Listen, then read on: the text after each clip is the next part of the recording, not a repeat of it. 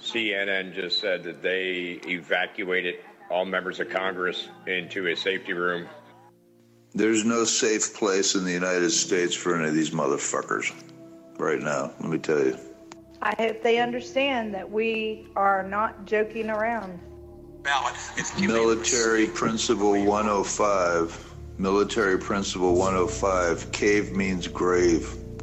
Trump just tweeted, please support our Capitol Police. They are on our side. Do not harm them. In our pro- That's saying a lot by what he didn't say. He didn't say not to do anything to the congressman. That was only one of the many chilling images and voices the January sixth Committee displayed to the world Thursday night.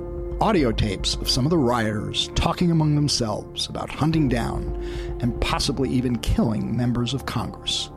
The rioters wreaked havoc on the U S Capitol, smashing windows, detonating smoke bombs, assaulting police officers, while President Trump sat watching Fox News in the White House dining room, indifferent and unmoved, rejecting repeated pleas from his top White House aides, the Republican leader of the House, his friends at Fox News, and even members of his own family to speak out and call off the mob. We learned for the first time that members of Vice President Mike Pence's own security detail feared for their lives and were frantically calling home to loved ones during the attack. And we heard for the first time from another incredibly strong young woman, White House press aide Sarah Matthews, describing how she was so repulsed by Trump's profound dereliction of duty that she drafted and submitted her resignation that very day.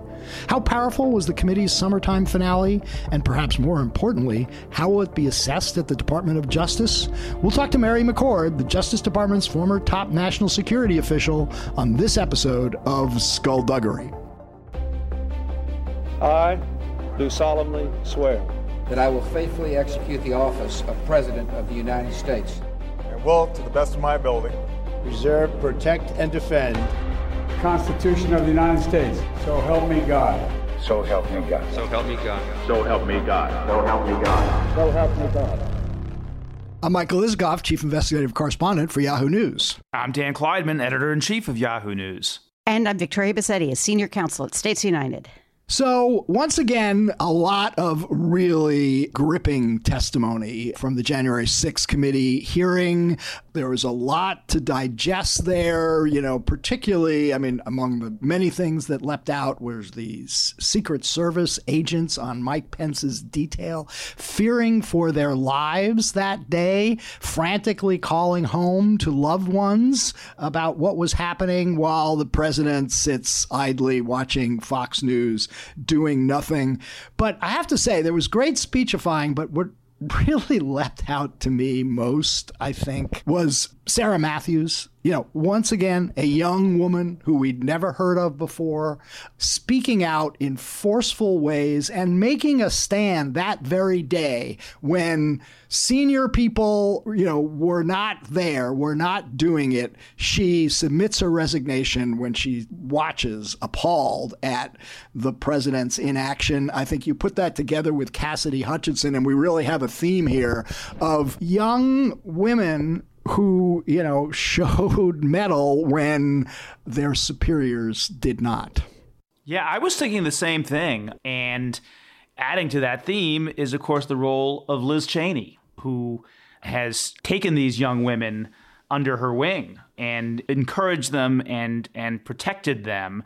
And, of course, Liz Cheney is a stirring example of a woman who has taken on uh, her own party for the principle of country over party and uh, standing up for constitutionalism. Not so young, though. Uh, okay, all right. You got to point that uh, out, Mike. I'm, I'm sure Liz Cheney will be really pleased. she, no, she doesn't I, like I'm us just... anyway. I know. But look, it's just striking to me to have, you know, these women, you know, showing strength of character and fortitude contrasting with the folks like Mark Meadows sitting there scrolling through his iPhone throughout the whole thing. Victoria? You, you want to defend older women, uh, Victoria? No, I'm just merely pointing out that Liz Cheney doesn't fit in quite the same category. More a mentor to these women, perhaps, but not, you know, in this in the same the same Mike category. Age is age is just a number. It's just a number. Um, I right, think okay. I think most people were also watching this hearing, trying to figure out how and whether it moves ahead the case against Donald Trump from a criminal perspective or from the Department of Justice potentially indicting him or from other kind of accountability being rained down on Donald Trump's head. And I was struck not by what the committee was saying, which was he did nothing, he was silent, he made an active decision not to stop the insurrection. I was struck by what he affirmatively did do that day, and that is knowing that there was a riot, that there was violent activity going on in Congress. Rather than trying to stop it, he actually affirmatively kept trying to push his plan ahead. In other words, he took advantage of it. He continued to call senators and ask them to delay the certification. It's to me, the most damning evidence of what's going on. He affirmatively attempted to use the most tragic and violent assault on the U S Capitol since the War of eighteen twelve for one purpose only, and that was to further his illegitimate effort to stay in office. Well, we're obviously going to be discussing this with our guest, Mary McCord, who is as qualified as anybody to evaluate how this fits into a potential criminal prosecution. But I'm just, I, I'm curious, how do you see it, Victoria? How does Trump continuing to call senators, although we didn't really see a lot of evidence of that. They asserted that. We know that Rudy Giuliani called uh, Tupperville by mistake, you know, but regardless, let's assume that what the committee asserted is true and they could back it up. How does that factor in, in your mind, to a potential criminal prosecution here? Well, I think what it indicates is that the conspiracy or that the criminal activity continued well past the moment when the Capitol was breached. A lot of what Trump and his allies attempt to say is, you know, he was surprised by this. This wasn't what he actually intended to have happen. And once it happened, he was stunned into silence or didn't, you know, exactly know what to do. But I think the evidence indicates that rather than just sitting in the dining room watching T V for two hours, he did more than that. He continued to call his co-conspirators to figure out how to continue and keep pushing his effort. That is true, and and I think that marginally probably does help the criminal case, if there is one. Uh, but I think in terms of the just his sort of dereliction of duty and the kind of moral component of his, uh, or immoral component of his conduct, the things that he didn't do were also pretty, pretty striking. And, you know, just to go back to the theme of young women being so impressive throughout these hearings, there was one older man who I thought was pretty striking yesterday, and that was General Mark Milley, the top officer of our armed forces. Now, he didn't testify live, but in his taped interview, I think no one said said it more simply and devastating that his kind of dereliction of duty and just kind of casting aside the most fund- fundamental, you know, and basic constitutional responsibilities of a president to protect our democracy and the American people was when Mark Milley said, "You're the commander in chief. You've got an assault going on on the Capitol of the United States of America, and there's nothing, no call, nothing, zero." He never called law enforcement. He never called the military. When the Pentagon w- wanted reached out to him to coordinate a response, he wouldn't take the call. Pat Cipollone had to take the call. Imagine if it was a terrorist attack on the U S Capitol or an Antifa attack on the U S Capitol, what the response would have been from the White House and from the entire national security apparatus, which seems to have been almost paralyzed the entire day. I thought the exchanges towards the end, the, the text exchanges among the two uh, you know, Trump aides they showed at the end, uh, I think one of them was this guy, Tim Murtaugh, who says, of course, Of course he wasn't going to condemn what was going on. Trump was not going to do that because these were his people. And it's as simple as that. He wasn't going to, I mean, in, in a way, we always talk about how Trump, you know, summoned the mob, to use the phrase that Liz Cheney has used, you know, repeatedly here, that he, as though he was controlling the mob that day. There's as, at least as much of an element of the mob controlling him because he would not cross. Yeah, But but also, in a sense, he didn't just summon the mob, you know, in the days before January sixth. He summoned the mob in two thousand fifteen when he started running for president with his yeah. with his rhetoric and with his demagoguery and tapping into and exploiting for his own selfish political purposes the anger that was uh, was out there. The one thing, other thing that I was thinking Thursday night as I was watching uh, these hearings, you know, they showed clips of McConnell and other Republicans who had um, said, you know, very strong words about uh, Donald Trump on the evening of January sixth and after that, Kevin McCarthy as well. But when you're talking about kind of relinquishing your constitutional duties, I kept thinking about impeachment. I kept thinking about, given everything that we've seen, and by the way, a lot of this we knew in the days after January sixth and by the time those impeachment proceedings began, how is it that they all voted against, so many of them voted against impeachment? So few voted to convict in the well, Senate. Well, fifty-seven, vo- fifty-seven voted to convict, which is a majority, not quite right, the but I'm talking about needed. But, but McConnell didn't. Uh, McConnell didn't, right. But would it be worth trying it again? I, I don't know. It wouldn't. But when you, and we're going to have this conversation with Mary McCord, when you think about all of the challenges that the Justice Department is likely to have in prosecuting the president, you kind of look back. I think maybe some people will look back wistfully and wonder, was that the real opportunity to hold Donald Trump accountable and perhaps even the better way to do it? And it's too late for that now. Well, one of the things yeah, that that, yeah. that I, I feel like they're they're circling, but they haven't quite landed on yet, is the penalty clause in the Fourteenth Amendment, which people may know uh, was drafted in the wake of the Civil War and essentially held that anyone who had uh, kind of aided and comforted or who had engaged in a rebellion against the United States could could not hold political office in the United States. We know that that provision has been uh, t- has been deployed or attempted to be used against Madison Cawthorn, against Marjorie Taylor Greene. To me, there are hints in some of their wording in the committee that they think that this is what ought to be used against him. But it's unprecedented and novel and, and almost uh, impossible to imagine how it could be used. But it is the great tool that's still available to keep him from office in the future. Yeah, I mean, I don't know. I mean, the fourteenth Amendment was written in the aftermath of the Civil War, and when they talk about a rebellion, they were talking about the Confederacy. I'm just not sure you could apply the word rebellion to the mob that was ransacking the Capitol that day. It was it was a mob. It was a riot. It was horrific. But, you know, would it would it pass constitutional muster under the fourteenth Amendment? I don't know.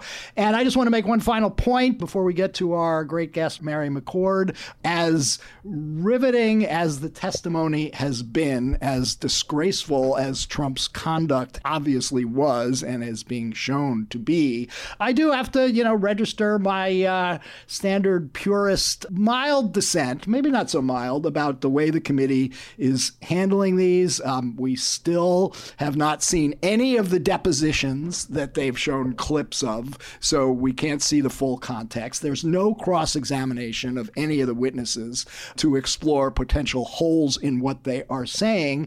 And, you know, uh, they are not calling witnesses that might contradict the narrative that they are presenting. We had that sensational testimony from Cassidy Hutchinson a few weeks ago about Trump being so irate inside the uh, the car when he wanted to go to the Capitol that he grabbed the steering wheel and lunged for the clavicle of one of the Secret Service agents. It was widely reported yesterday that uh, in the after the hearing that the Hutchinson's testimony had been corroborated or key elements had been corroborated.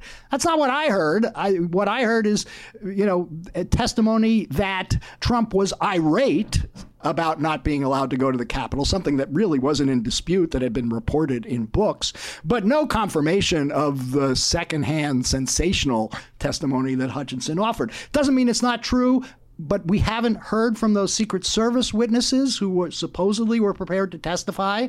Um, Why haven't we, we heard from them? Text messages I, I, either. I, I because, don't understand. Uh, because supposedly they were going to contradict Hutchinson's account, and the, that's not what the committee wants to put on. No, right? no, Mike, Mike, Mike, this is this is this is just like a credulous embrace of anonymous sources who are unwilling to come forward and put their well, call actual... the witnesses. Call the witnesses. Well, you, you, why don't you call no, them up? You call them know. up.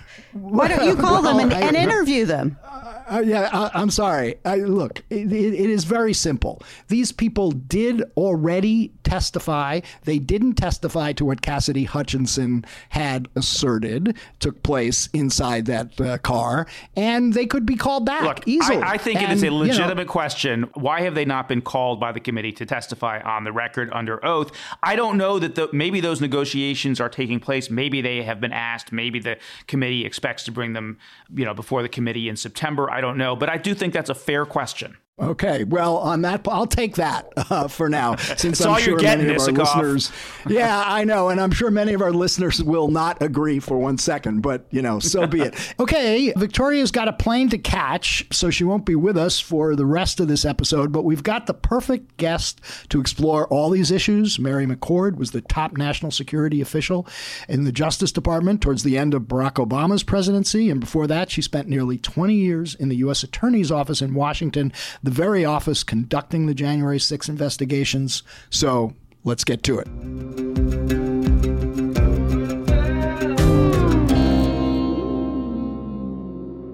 Okay, we now have with us Mary McCord, former Assistant Attorney General for National Security. And uh, previously, uh, she was for nearly twenty years an Assistant U S Attorney in the U S Attorney's Office in the District of Columbia, the very office that is conducting all the uh, January sixth investigations. Mary, welcome back to Skullduggery. Thanks for having me. So you watched the hearings uh, last night and uh, all the riveting testimony that was presented. Give us your take, what leapt out to you about what the committee presented. So I think there were several things that that jumped out to me. I mean, first, it was very dr- dramatic to actually see the sort of almost minute by minute timeline of what Trump was doing or not doing during the one hundred eighty-seven minutes between his rally speech at the Ellipse and the and his finally essentially calling off the mob uh, after four p.m., after so much damage and violence had already taken place at the Capitol. You know, we all knew from other news stories that that he hadn't called for any assistance from law enforcement, the military, National Guard, Homeland Security, anybody, but sort of seeing it painted, I think, really painted out in that level of detail yesterday, showing visually through, I guess, a dig- digital reproduction of the White House and the dining room, including the television playing Fox News while he sat there and watched it. We really, I think, could see that his strategy all along was delay, delay, delay, delay, because only by delaying any response or any telling people to go home could he be successful in disrupting the count of the electoral ballots and potentially achieving his goal of either sending various electoral slates back to the states or getting Pence to, to count the votes of the fraudulent electors from some of the swing states that had sent in Uh, fraudulent slates of electors. So I think that the overall upshot was that this delay was very purposeful. We could see minute by minute what he was consuming. So he wasn't surprised by the rally. He wasn't unaware that people were calling to hang Mike Pence. He wasn't unaware that law enforcement was being violently attacked, and yet he still delayed and delayed. Uh, I think until he figured, oh my gosh, it looks like law enforcement is finally coming in and shutting things down, and my delay is not going to work. I think once he's figured out he failed, that's when he jumped in with his very, very inadequate milquetoast uh, request for folks to go home. So, Mary, we're going to get into all of the potential legal issues involving bringing charges against Trump if the Justice Department decides to, to do that, and how they make that decision given given the challenges. But just as a legal matter, everything that you were just talking about, the inaction, the failure to do things as opposed to you know, doing things affirmatively. What's the legal significance of that part of the story? I mean, how can that be used or not used in a criminal prosecution? So I think it's what, you know, alone, it wouldn't establish, it wouldn't establish a criminal offense, but I think it's just one piece of the entire sequence of events, right? From honestly, going all the way back to early twenty twenty when he started seeding the narrative of a, of a rigged election. But we really start seeing it post-election. And I think the last hearing where we learned about that December eighteenth meeting, when all of his closest White House advisors basically went to the mat in a heated meeting and saying, we are not going to support you doing any of these, you know, schemes that Sidney Powell and Mike Flynn and, you know, Rudy Giuliani are trying to convince you to do in, in terms of the pressure campaign on the states, the pressure campaign on the on the vice president and on the Department of Justice. Seizing actually, voting machines. Exactly. All of that. They they went to the man and said, we're not going to do that. It's over. And, it, you know, it seems like in that moment at one, whatever time, one a.m. in the morning, one forty-two is when he decided, okay, I'm going to have to call on the mob. So I think that between then, his tweeting about be there, be wild, his knowing, I think, you know, and I think this still is more evidence to show here, how aware was he of what the plans were, were taking place throughout the country by extremist groups, militia groups, and others between that tweet and January sixth. How aware was he of how what he was saying was provoking people to make these plans, and how much was his, his intent? And of course, we come to his speech on the, on the ellipse where he's calling on people to march on the Capitol. He's calling on people to fight like hell. He's calling on Mike Pence. And, you know, so I think you put that, all of that in combination with him sitting there delaying doing anything. And, and you know, I, one of the, I thought, really powerful moments last night was when Sarah Matthews testified that she had been with him all over the country at his rallies. She had seen, and she knew that he knew how his words affect people. And this is something that I and others have been saying for years, like he has to know he's got the biggest microphone around, or he did. And, and so she thought it was so incredibly dangerous for him to tweet the things he did, particularly the, the comments about, I think, Mike Pence, right, in the midst of this assault on the on the Capitol. And, and he had to know what impact that would have. He knew, right. He knew that his words were weapons or could be weapons. Right? Exactly. I, I want to drill down a bit on how your former colleagues at the Justice Department are processing all this. I mean, it seems like the relevant statute, and please correct me if you think I'm wrong, is the one relating to obstruction of an official proceeding. And the official proceeding is the certification of the election. And Trump was plotting to obstruct that. But when you take into account that it was not unprecedented for members of Congress to object to the certification of an election, thirty-one Democrats objected to the certification of George W. Bush's election on January sixth, two thousand five, raising all sorts of bogus conspiracy claims about what happened in Ohio and vote flipping and all that. Nobody asserts that in and of itself was a crime. So if it's not a crime to object to the certification of an election, how do you take all this powerful evidence and make a criminal case related to what has been, and by the way, it wasn't just two thousand four. Democrats also objected after the, two, you know, Trump's election itself in two thousand sixteen, and there were a few Democrats who objected after Bush's original election in two thousand. How do you distinguish what was done in the past unsuccessfully with no real prospect of, of altering the results of an election with what's happened here? Yeah, right. Well, I do. I think that's one criminal statute at issue. I do think there are others as well. But and, and you make a very good point that simply, you know, registering objections that are unfounded is something that's happened in the past. And we've certainly never seen a prosecution under um, Section fifteen twelve for that. And I wouldn't expect that here. I think that what Trump did was bigger than just urge people to object during, you know, the actual counting of the Electoral College votes. Certainly that was a part of it. But you have to go, I think, you really have to dig into the entire entire fraudulent elector scheme, which will also depend on what he knew about it. And, you know, one thing that the committee has elicited over the last several hearings is the fact that he was told by pretty much everyone in his, you know, official circles, his official advisors, his White House counsel, that no, it is not okay to send up uh, competing slates of electors from states where the vote was certified to go to the Biden electors. It is not legal, it's not lawful to have those states send up slates of electors for you when you didn't win and you've lost all of your lawsuits there. The only people telling him that he should keep doing this were John Eastman and Rudy Giuliani. And, you know, that what I think they've called the clown crew or the clown clown show in some of yeah. these hearings. And, and so, you know, I think that's a pretty thin reed for him to hang on to that. Well, I had somebody telling me that it was okay. And, and mind you as well, now this was hearsay, this wouldn't be admissible in a criminal trial, but they, they may ultimately get to the bottom of this and get uh, testimony that would be admissible.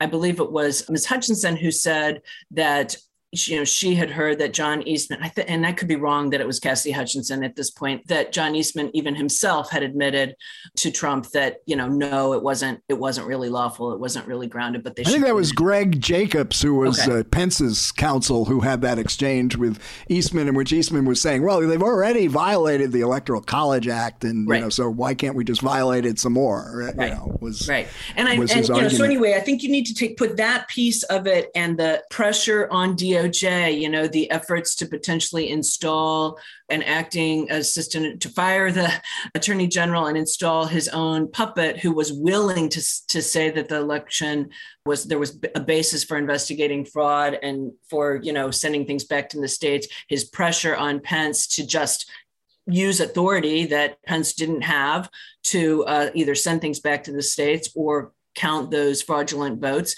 And, you know, his pressure campaign on the state legislatures themselves. In fact, just a week ago, he was calling people in Wisconsin, asking them to decertify the right. vote. It hasn't stopped, which is, I think, another important point that came out last night. Like, this didn't end on January sixth. I mean, it is in full swing now. And I wasn't surprised to hear that he couldn't say in his taped message, the election is over, because he still hasn't said the election is over. So, Mary, I don't think I've heard from a, a single, you know, really experienced prosecutor that a Justice Department prosecution of Donald Trump uh, would be easy. I mean, I think everyone recognizes that there are challenges with all of these potential offenses, whether it's seditious conspiracy, conspiracy to, to defraud the United States, or obstructing a, a congressional proceeding.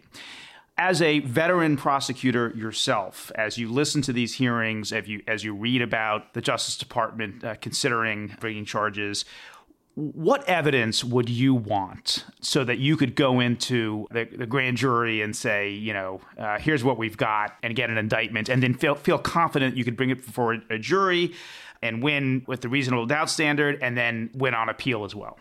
So I agree that it would be hard, uh, not purely as a matter of evidence, but just purely, but also because, you know, it's really unprecedented and it would be called a political stunt from the beginning. I mean, Merrick Garland's in a duff, he's kind of in a damned if you do, damned if you don't, right? He's going to get, take the heat. If he doesn't bring charges, he's going to take the heat if he does. And so he's a very careful person. His deputy, Lisa Monaco, is extremely careful, cautious, close to the vest person. I know her well, but these are good, experienced prosecutors. And of course they, you know, they themselves, I wouldn't expect would be trying a case, but you can be darn sure that the investigation that is ongoing is being regularly reported up the chain to both Lisa Monaco and uh, Merrick Garland. So one thing about the, the presentations of the committee is they're not bound by the rules of evidence, right? So we have heard hearsay from various witnesses, including Sarah Matthews, including Cassidy Hutchinson, of things that they heard someone else say about what Donald Trump said. That's, and it's not an adversarial process. So we're not right. seeing witnesses' yeah, uh, testimony being, you know, questioned. Cross-examined. Really. Or cross-examined. Right. Although yeah. I, I did think that Liz Cheney made a very good point last night that if you think that Bill Barr is such a delicate flower that he would wither under cross-examination, you know. Well, not to- Bill Barr, but maybe, maybe, you know, maybe some maybe of the Cassidy other witnesses, Hutch- maybe right, Cassidy right. Hutchinson. Yeah. yeah.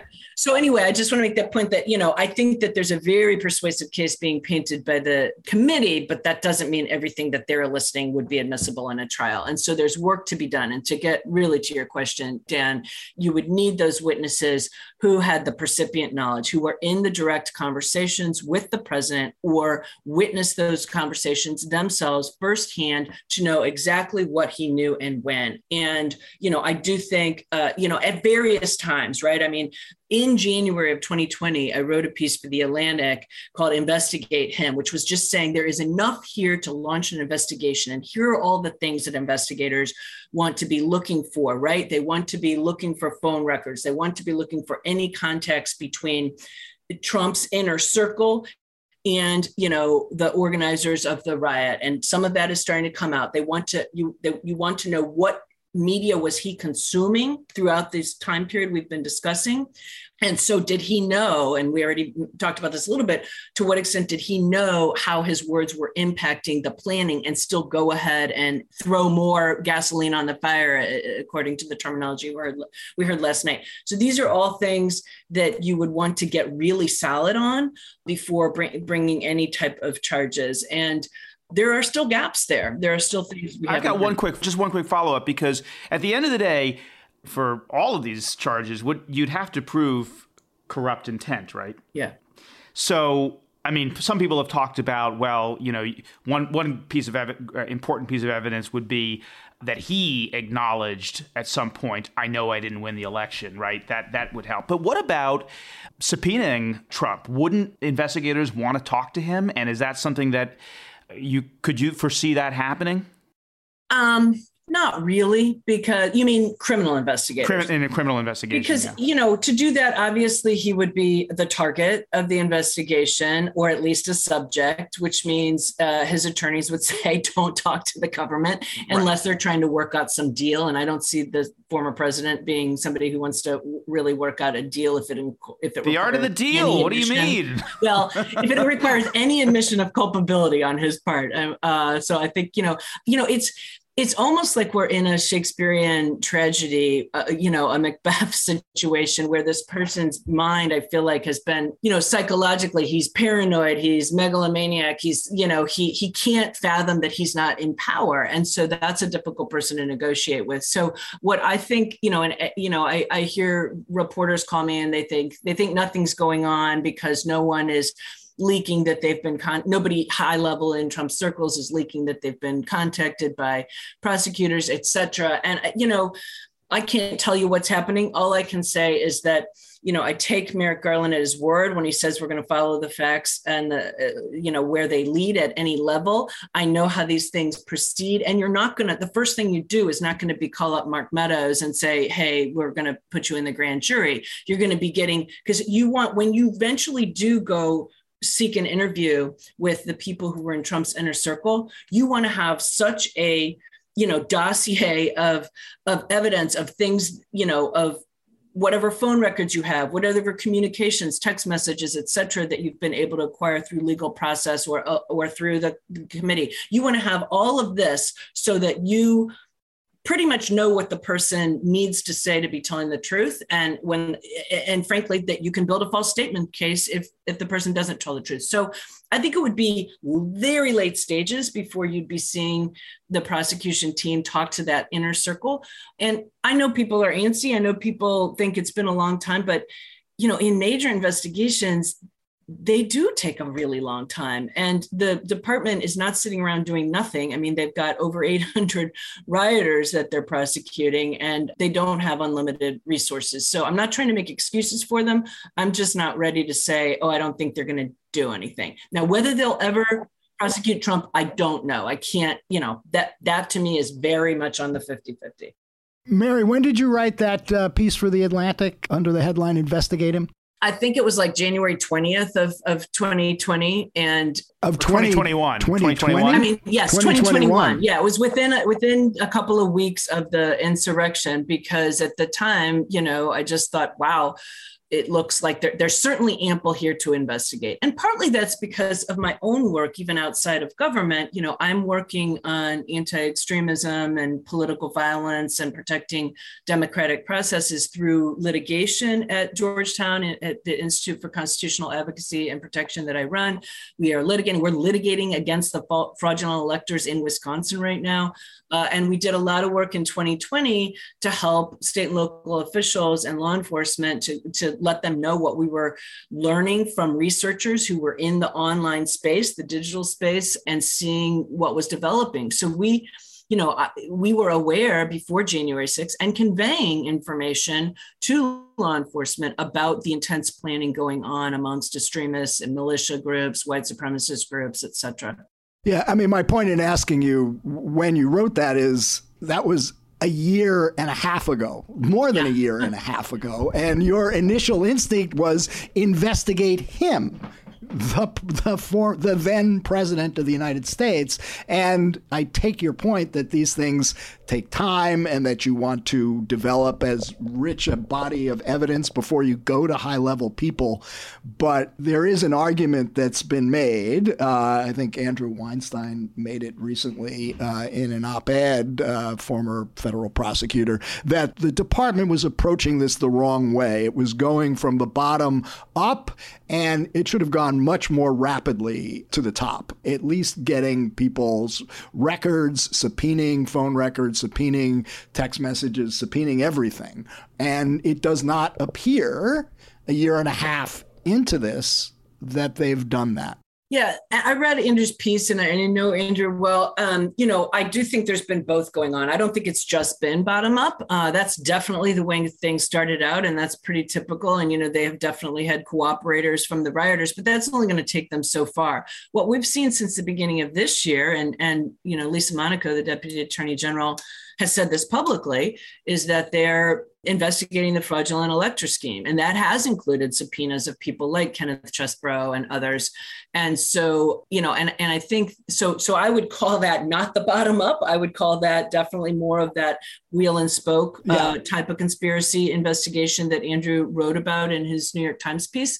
I also would say, you know, we're not going to be aware of all of the different types of law enforcement processes used to get phone records and email communications, et cetera, because, you know, the government is able to go in and seek court orders for that and get gag orders. And so, you know, that stuff is not always transparent to the public for good reason because of fear of, of um, you know, evidence being destroyed.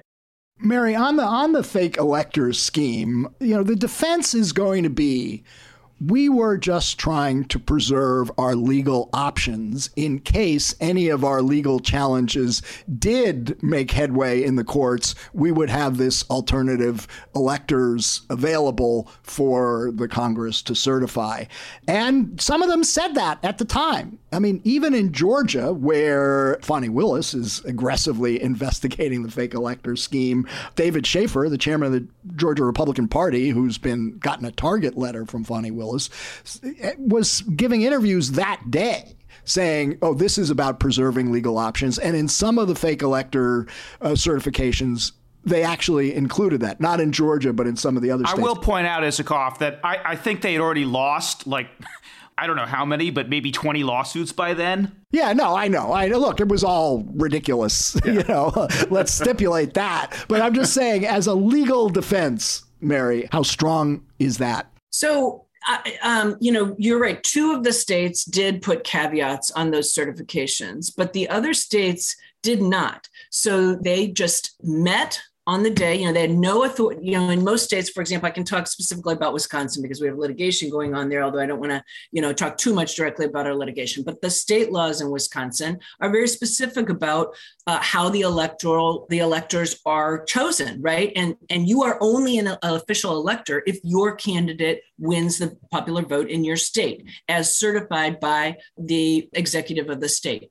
And in Wisconsin, as in the other states, it was not Donald Trump who won the popular vote. Therefore, those electors had no authority under state law to meet on the date that the electors meet, to cast their ballots, and certainly not to certify them, as though in all respects, the certifications, you know, at least the one in Wisconsin, looked like a legitimate certification, and transmitted it to all of the authorities, including the president of the Senate, which is Vice President Pence, and the National Archivist and others, as though they were the legitimate ballots. So what's the criminal offense? Is it fraud? Is it forgery? What is the...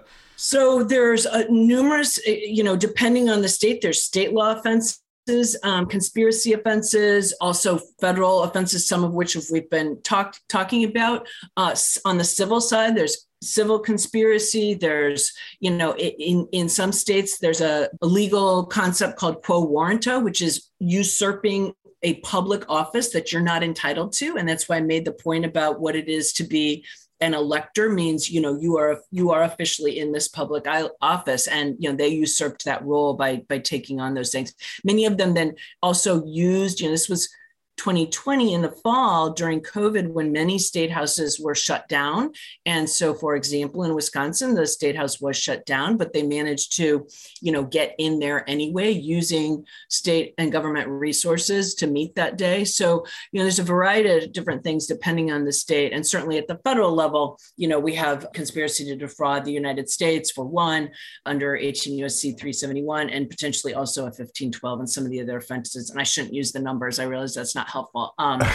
That's okay. But Mary, you know, what leaps out to me when you talk about this, as if I'm hearing you correctly, you think this is, you know, the central gravamen of what where the Justice Department could go. This is a massive conspiracy case because you've got scores of fake electors who participated in this. So presumably they're all the targets in this. You know, I don't know whether we're talking fifty, sixty, seventy, eighty people. And then you got all the people who were egging them on with, you know, including John Eastman, the, uh, you know, law professor, former Supreme Court clerk. There are a lot of, I mean, that is, strikes me as, you know, maybe justified, but it's a pretty unwieldy criminal conspiracy case, right? Well, I mean, you, you know, you can go as broad or as narrow as you want on a criminal conspiracy case. And I think each defendant would have to have the, the requisite knowledge and intent, right, in order to be charged. And that may be different for some of the electors, depending on what they knew or what they were told. To get back to your point is, wouldn't the defense be, oh, we were just doing this to be a backup? And that's why I think the, the intent there would be important. But if we zoom up to this highest level, to the Eastman level, to the Trump level, to the Chesbro level, you know, that's where, to the Sidney Powell and, and Rudy Giuliani, that's where some of this, where I think we're at least in the committee seeing from, from them, from the evidence that's being put on, that even they didn't actually think that this was lawful. I mean, there's, you know, some of the testimony was of Giuliani saying, look, just say the election was stolen and let the, you know, Republican senators and other and representatives take care of the rest of it. Like, you know, an acknowledgement that this is just a B S scheme, but it's something to delay. It's something to allow us to put this off long enough that, frankly, we have a constitutional crisis. And so, you know, I don't know. These are not the smartest people in the world who are giving this advice to the president. I mean, just the, you know, really? the, the the real lawyers in the House were don't go out him, on a limb no. there. Yeah, Mary, exactly. Right. Um, but yeah. my point there being is, I don't know that they really fully played out how all it might work. Right? They had a various theories. Right? We send things back to the states, then we pressure the states to decertify and send in new slates, or we get Pence to go ahead and just count the false slates, or we tie it all up with delay so that, you know, I don't know what happens, right? Like, I don't, the, the, you know, they've been, they've very seated their pants all along, I think. And, you know, a part of this, and, you know, we got into the fraudulent elector piece, but I, I you know, I just keep, I tie it all together. I think that, you know, for Trump, you know, he wanted that to happen. And that was sort of the, I'm going to use air quotes here around, you know, the legal theory behind wanting to cause a delay on uh, January sixth in the in the counting so that some of these things could play out. But getting the mob to go and cause that delay was also very much a part of it. Now, that I don't think has anything to do with the fraudulent electors in Wisconsin or Arizona or wherever, right? But that's what, uh, you know, when I'm talking about the way I think D O J is approaching it, I think they're going bottom up. And I also think they're going top out. And the point is, you know, when will these things meet? So, Mary, put yourself in Merrick Garland's shoes for a minute here. And he, he has to think beyond just, you know, he talks about the, the the facts and the law, but he has considerations in some s- sense that go beyond that, which is what lawyers, I think, talk call prudential considerations. So he has to decide whether a prosecution of a former president is in the national interest. He has to consider the precedent of either prosecuting or not prosecuting. He has to consider uh, what would the impact be if we prosecute and lose. How do you think about those uh, considerations?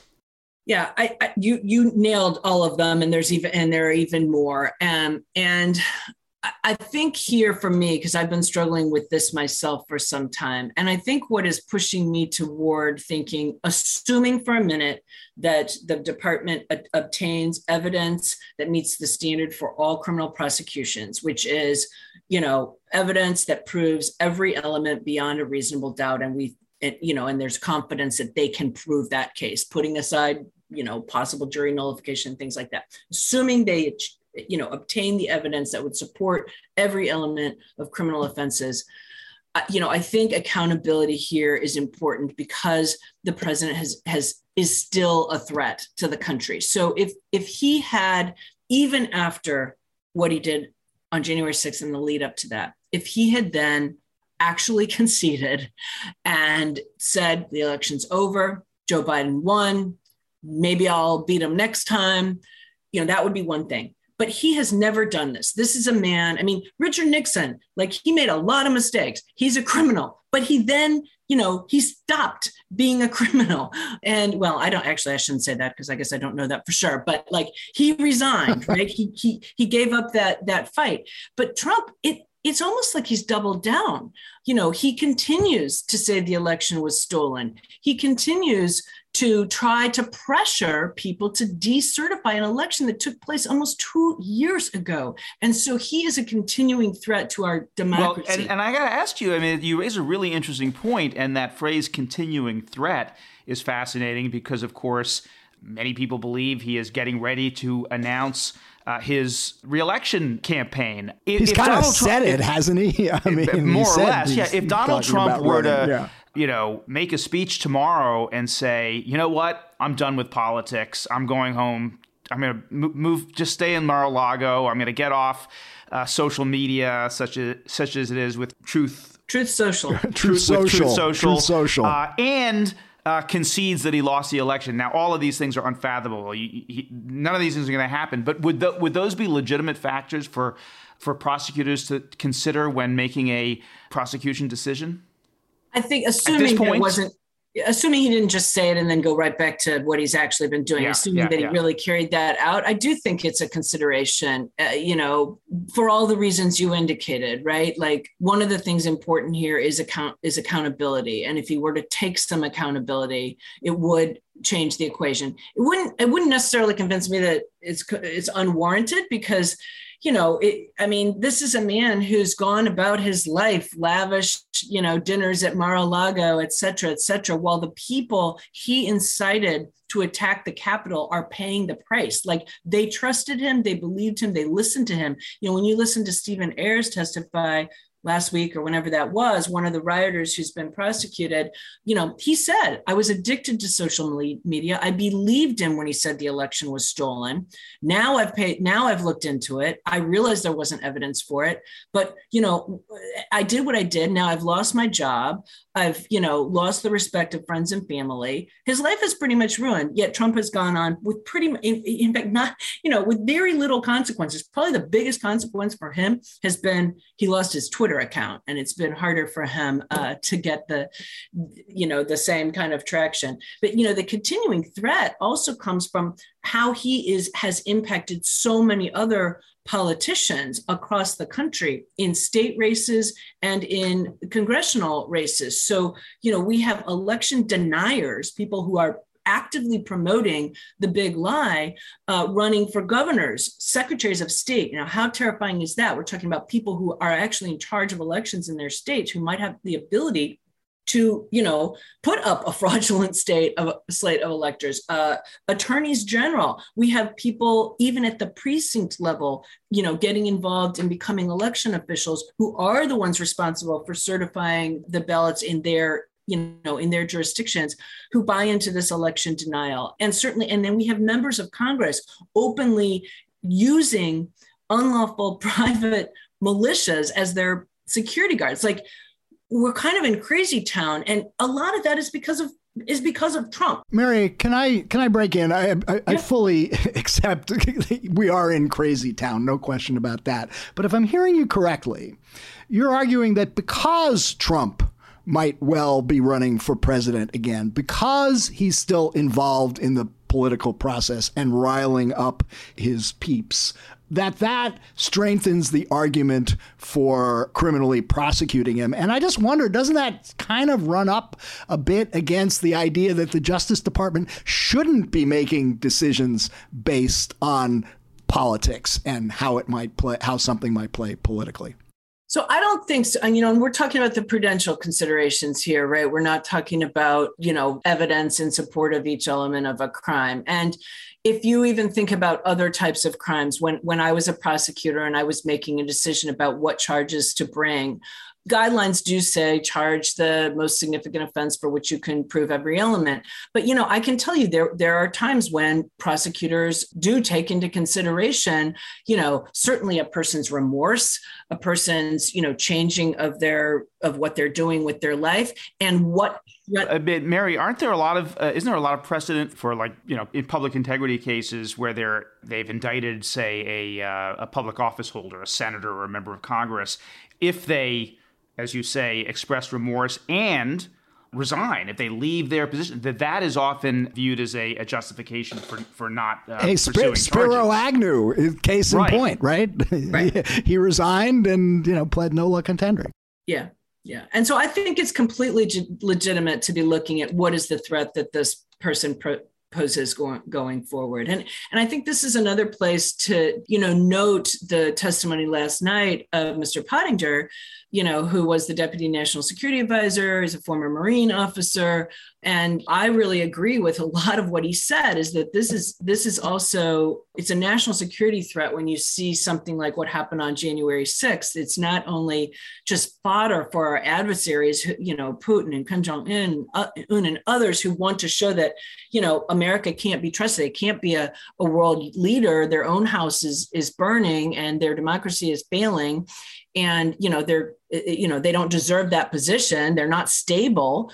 That fragility, that instability, you know, hurts us uh, with our adversaries, but it hurts us with our allies too. And we certainly saw that over President Trump's tenure. You know, many of our allies just, I think, thinking, gosh, can we just like get through this time and maybe get back to some normalcy after this? Because the U S just couldn't really be trusted in any of its positions. I mean, it pulled out of the J C P O A, you know, this is the, the Iran nuclear agreement. It pulled out of, you know, getting outside of national security, it pulled out of Paris Climate Accords, you know, so many things. You know, we had the, our leader, you know, re, you know, publicly praising the Russian President Putin. So like the harm to national security also, I think, from Trump himself really can't be underestimated, and particularly his impact on our democracy. So I got one uh, last question for you. You were with the Justice Department for a long time. You were the head of the National Security Division in two thousand sixteen and seventeen. My sense is when Justice Department officials at a senior level are weighing a difficult decision about bringing a criminal case, they look to precedent. Have we prosecuted this sort of conduct similarly situated against other people in the past? And if you find that you have, it makes it a lot easier to bring the charges that you're trying to decide whether to bring or not. In this case, there isn't any precedent, right? There's no precedent you could look to, is there? To me, that's why, you know, they shouldn't think that they're bound by, by, you know, look, finding a precedent here. This is an unprecedented event. You know, it's been, we have to go back to eighteen twelve to see an assault on the Capitol. Those were very, very different times. And, you know, this, the damage done is just enormous. And we've seen it going well beyond January sixth. We're seeing it every day at every level. And by every level, I mean at that county level, at that state level, at that federal level. We see it contributing to political polarization, political violence, anti-democracy efforts, uh, real corruption of our democratic processes. And so, not to mention that we had an, you know, a physical violent assault, many, many, many people, over one hundred thirty people wounded, five people left dead, others, you know, with serious emotional damage, efforts to actually, you know, get their hands on the vice president, Mike Pence, and who knows what they would have done if, if they got their hands on him. We heard last night Secret Service agents conveying messages to please tell their families goodbye if they didn't make it. I mean, this is unprecedented. So the department shouldn't feel bound by, is there another case like this? Because there's not another case like this. Well said. Well, Mary, I want to uh, thank you. This has been an excellent discussion of a subject that, you know, a lot of people are debating, arguing, and trying to uh, assess at this moment. And I think you've given us as good a guide as we could get to um, how the Justice Department is processing all this. So I want to thank you again for joining us on Skullduggery. Thanks all. Thanks, Mary. It was great.